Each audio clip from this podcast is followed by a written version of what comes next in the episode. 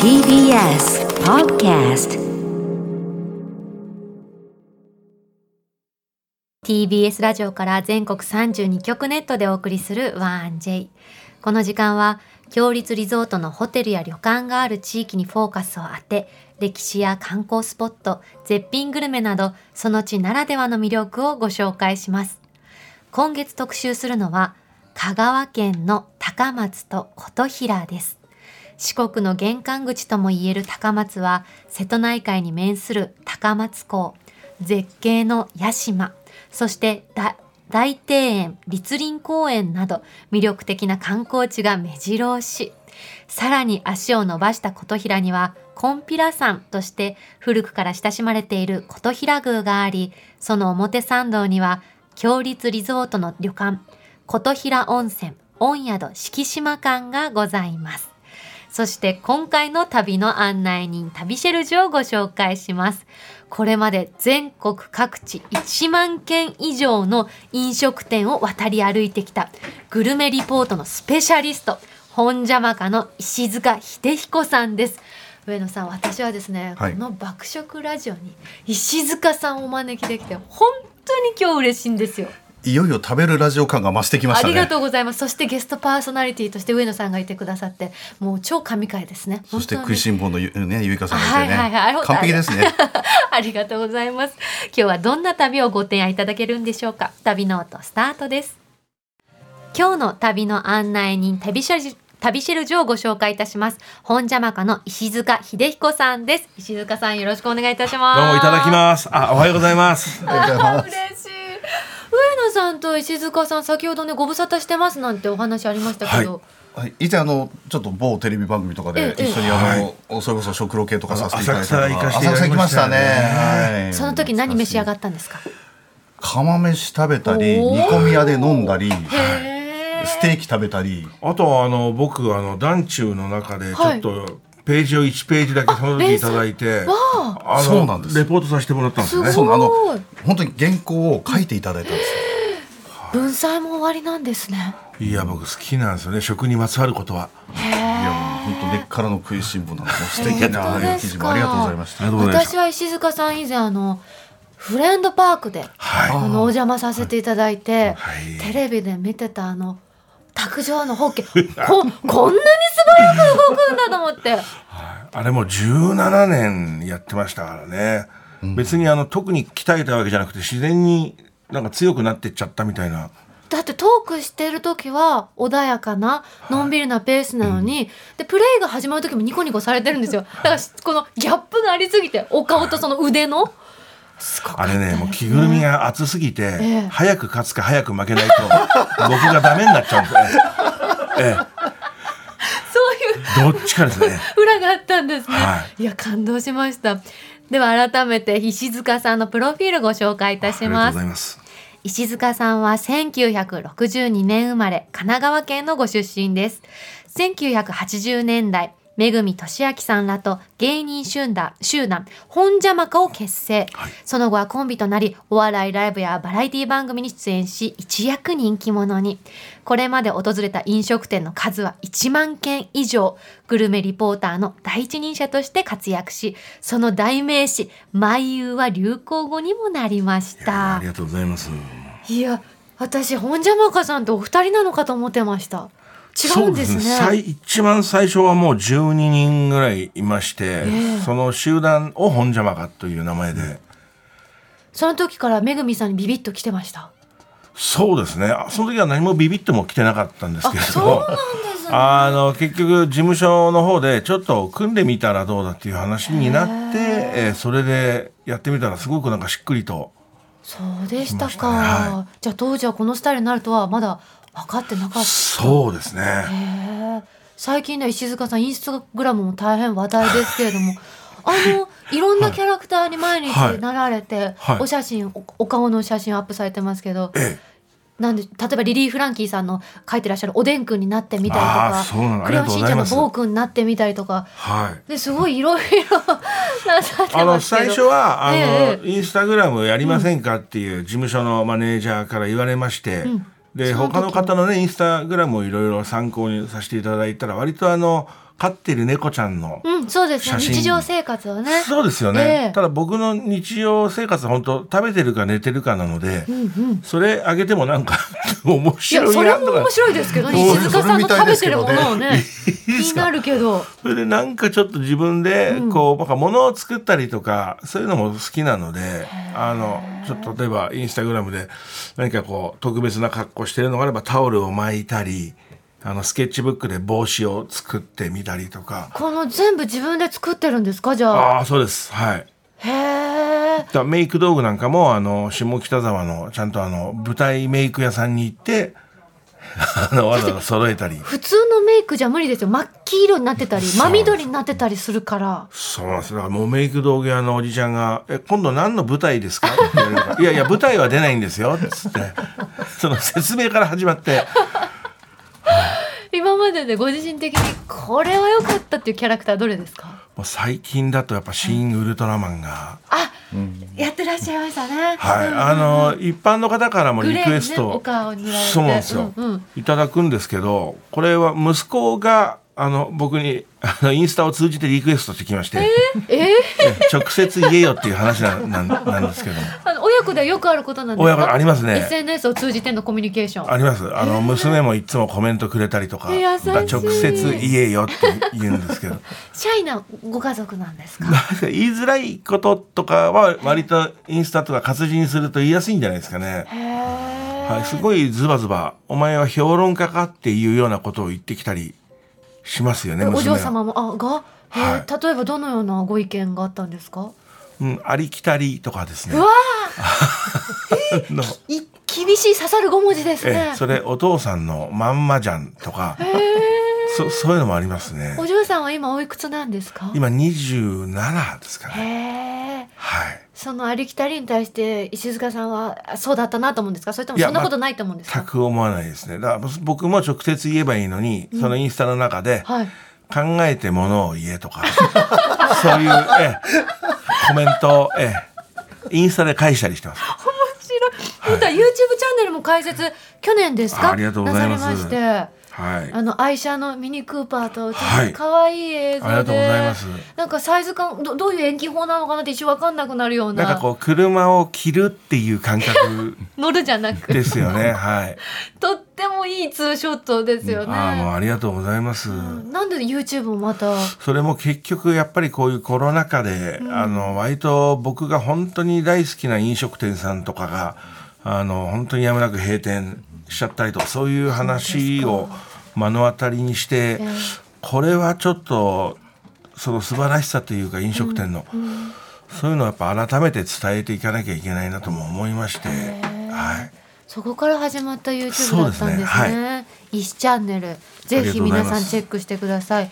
今月はですねこのコーナー、あの毎月一つの観光地ピックアップしておりまして、はい。テーマが香川県ああいいですね。あの石塚さん香川県の思い出は何かありますか？まず香川県ってあの空港降りると滑走路があの小麦粉でできてますからね本。当ですか？いやいやできてないです。できてないです。あれ？違います違います。違いますよね違います違います違いまま、す。舞い散らないですよね小麦はね。うん着陸できないからあそうですね滑っなんかね、うんやっぱりどうしてもこの素人なんですけどうどんのイメージがはい。であの一回あのうっちゃんなんちゃんの、はいなんちゃんが香川県出身で,、えで一緒に香川ロケに行かせていただいてで僕はあの普通に関東の人間なんであのうどんをちゃんとやっぱりあの麺ですから、うん一応こう噛んで。食べてたら、なんちゃんに怒られまして「石塚君うどんは喉越しだよ」つって「え香川の人はうどん噛まないんですか?」。仲良くなれそう香川の人と。私も食べ物なるべく飲みたい派なんですよ。あカレー以外もですか？そうなんですよ。私の胃はかなりいけてるんであ、それすべちょってと胃がなんかなんとかしてくれるっていう。上級者ですねそれ。ありがとう。うんそんな石塚さんに言っていただいて泣いちゃう。ありがとうございま。す。はい。やっぱり飲ま飲んだ方がいい。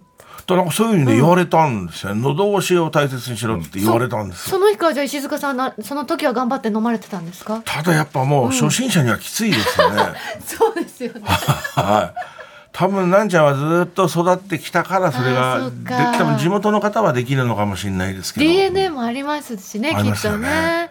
今日はですねそんな石塚さんを迎えてお送りすはいる企画でございまして、香川名物讃岐うどん食べ比べです讃岐うどんはあっさりした出汁とコシのある麺が特徴の香川県の特産品ですね、消化が良くてあの体調が崩してしまった時や、食欲がない時にもおすすめということで一口にね讃岐うどんといっても、はい。お店やによってあの味かとか食べ方全然違います、はいはい。ということで本日は石塚さんとお取り寄せできる3種類の讃岐うどんを食べ比べいたします。最高。これもうラジオとしては夢の企画ですよありがねとうございます。ラジオなのに石塚さんあのいつものグルメの時と同じようなオーバーオールを今日はお召しになってくださあっていて。りがとう僕の清掃ですからありがとうございます。素敵です。ピンクのシャツに本当に。ませんまずは一品目参ります。おコンピラ屋の打ちたて純正うどんです。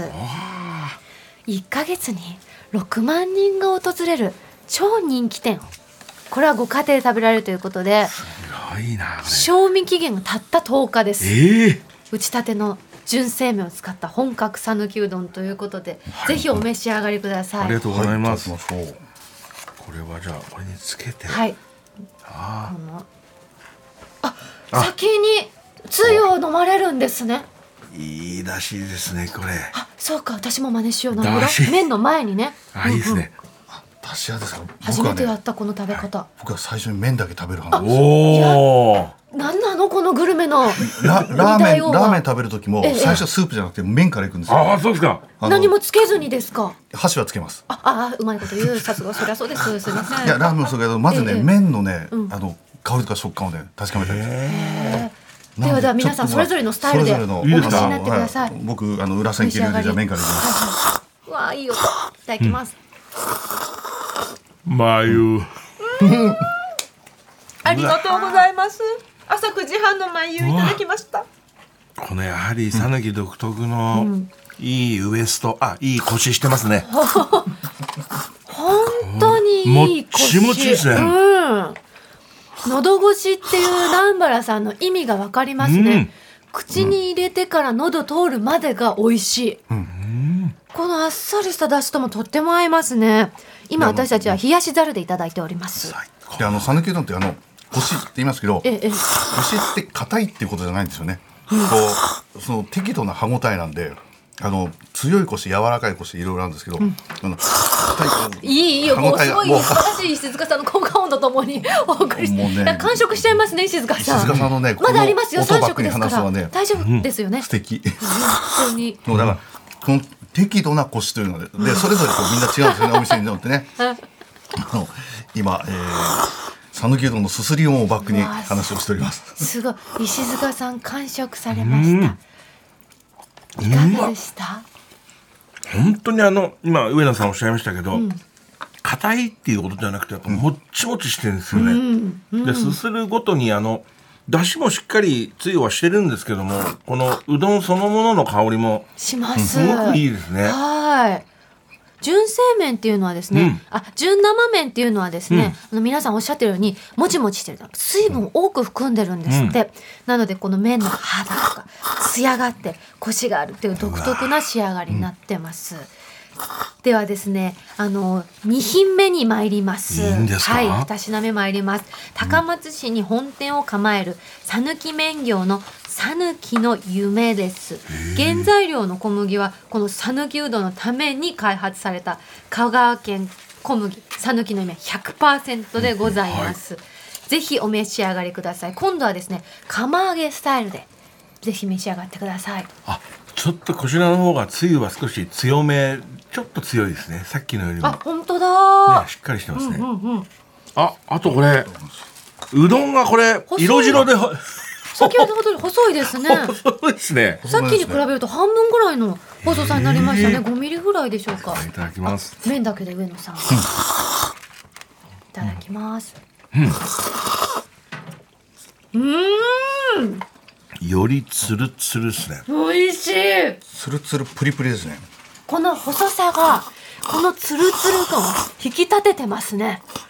あ、意味があるんですね、みんな。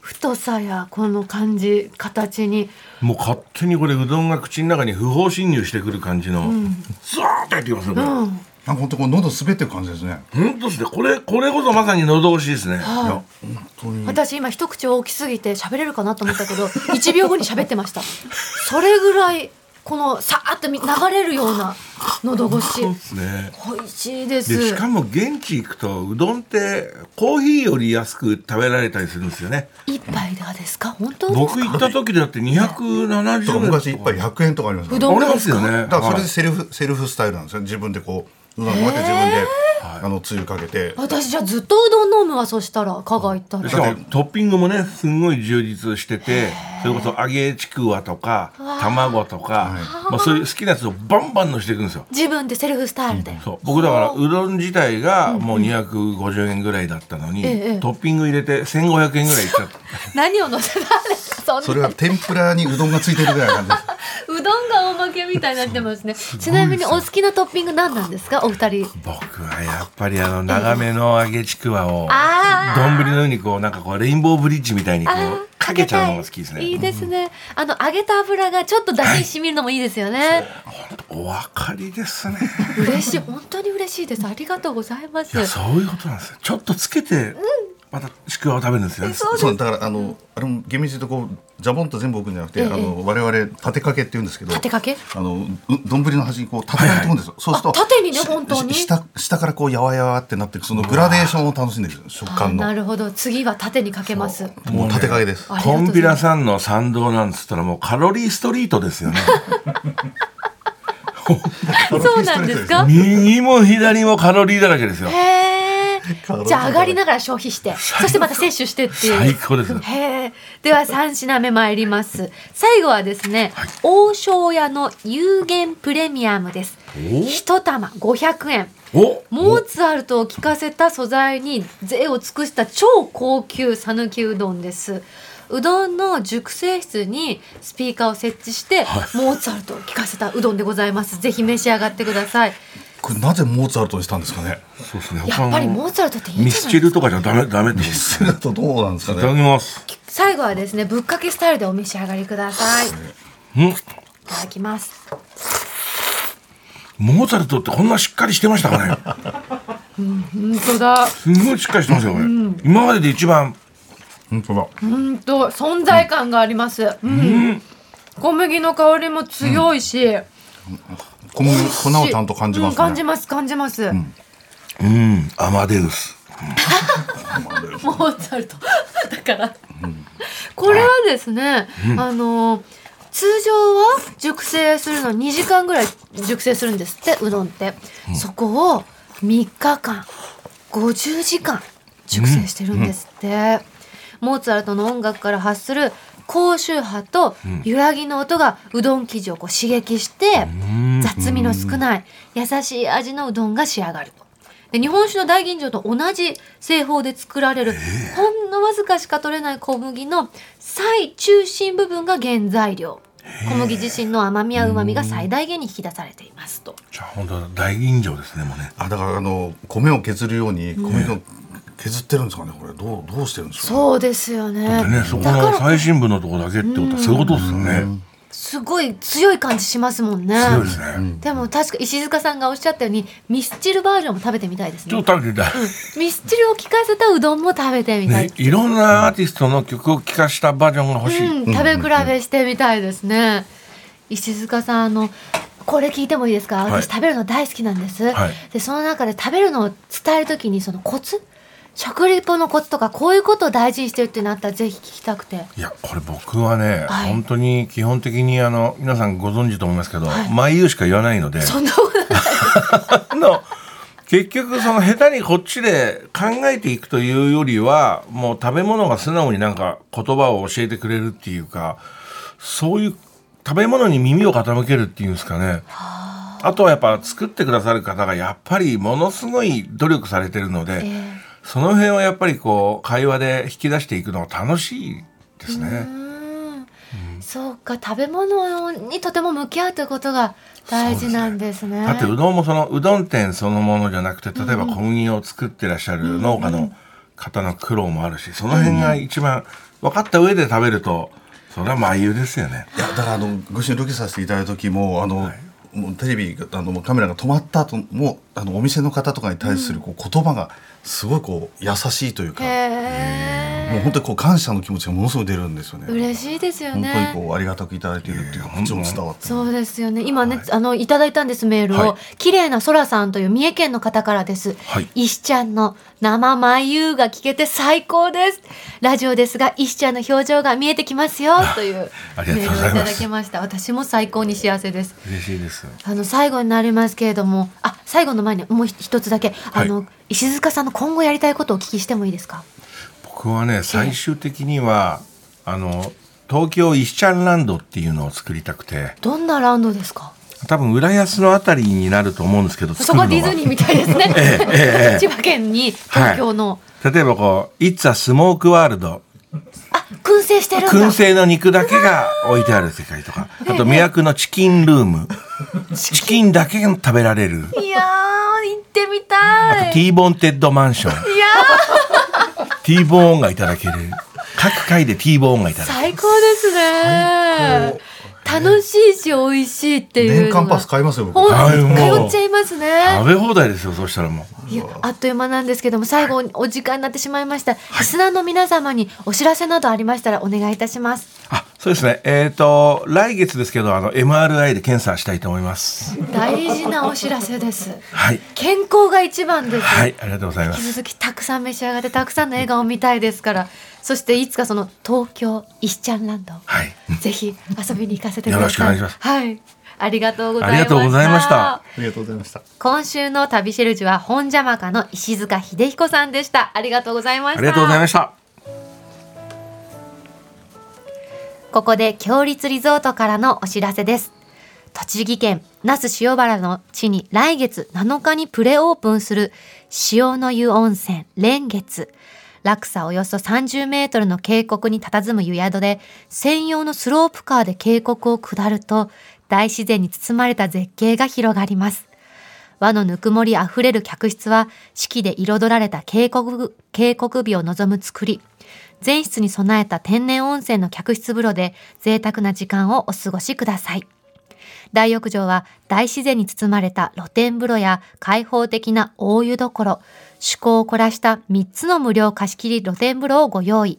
四季折々の渓谷美とともに、那須塩原の名湯を存分にご堪能ください。お食事は地場の味覚をふんだんに盛り込んだ懐石料理をご用意。丁寧に仕立てた一品の数々を心ゆくまでお楽しみください。詳しくは、強立リゾートの公式ホームページをご覧ください。さて、ここで番組をお聞きのあなたに旅のプレゼントです。今月は琴平温泉、御宿、敷島間の宿泊券を一組2名様にプレゼントいたします。古き良き時代と新たな令和のし趣が融合する湯宿琴平温泉御宿敷島館。文化財の価値を継承し伝統的な老舗旅館の佇まいを再現しています。琴平宮へと続く表参道に面した立地で参拝や食べ歩きなど風情あふれるコンピラの街並みをお楽しみいただけます。石段の往復や散策で疲れた体を癒すのは和の大浴場と4種類の無料貸し切り風呂。モダンな和の雰囲気と満ちた雰囲気に満ちた大浴場でごゆっくりおくつろぎください。夕食は瀬戸内の海の幸や香川の多彩な農産物で四季折々の懐石料理をご提供。朝食は讃岐うどんや近海で採れた魚介など旬の味覚をお楽しみください。そんな琴平温泉、御宿、敷島間の宿泊券を一組2名様にプレゼントいたします。ご希望の方はインターネットで TBS ラジオ公式サイト内旅ノートのページにプレゼント応募フォームがありますので、そこから必要事項をご記入の上ご応募ください。締め切りは6月30日木曜日までとなっております。たくさんご応募お待ちしております。なお、当選者の発表は発送をもって代えさせていただきます。今日すべてのおうどん美味しかったですね、上野さん。しかしこんなにこうズルズルとしたはい音が入るラジオ番組もないですね。三、人でズルズルズルズル吸ってましたからね。なんかこう、ここで食べるのもいいけど、現地に行って自分でたくさんトッピングしたいって私思いました。でもそれもいいの、まあ、取り寄せとか今ねこういう時代ですからええ多いけど、それ食べて、ええそれで美味しいだけじゃなくて、はいその風景とか思い浮かべてうんいつかその答え合わせに行くっていう楽しみもできるじゃないああ、ですか。答えそうだそこで終わるんじゃなくて取り寄せとかってやっぱり答え合わせの第一段階だと思うんで、そうですね。じゃあどちらもぜひお楽しみください。今日ご紹介したお店はですね、どちらもあの御宿敷島からから車で10分以内で行けます。そして敷島からの朝食でも讃岐うどん朝から食べられますからね。いいですねこちらもぜひ皆さん楽しんでください。また旅ノートではあなたのメッセージもお待ちしております。旅の思い出や共立リゾートにご宿泊された方の感想もお待ちしております。件名には必ず旅ノートとお書きの上 1j.1j.jp までお送りください。私は上野さんに習ったあの揚げたちくわを立てかける。ね、レインボーブリッジみたいに横にかけるんじゃなくて本気で縦にかけるグラデーションをねやろうと思いました。立ち食いそばのかき揚げそばとかも全部そうです。立てかけですあ全部？全部立てかけですなるほど。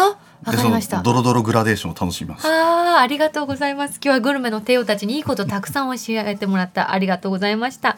来週の旅ノートもどうぞお楽しみに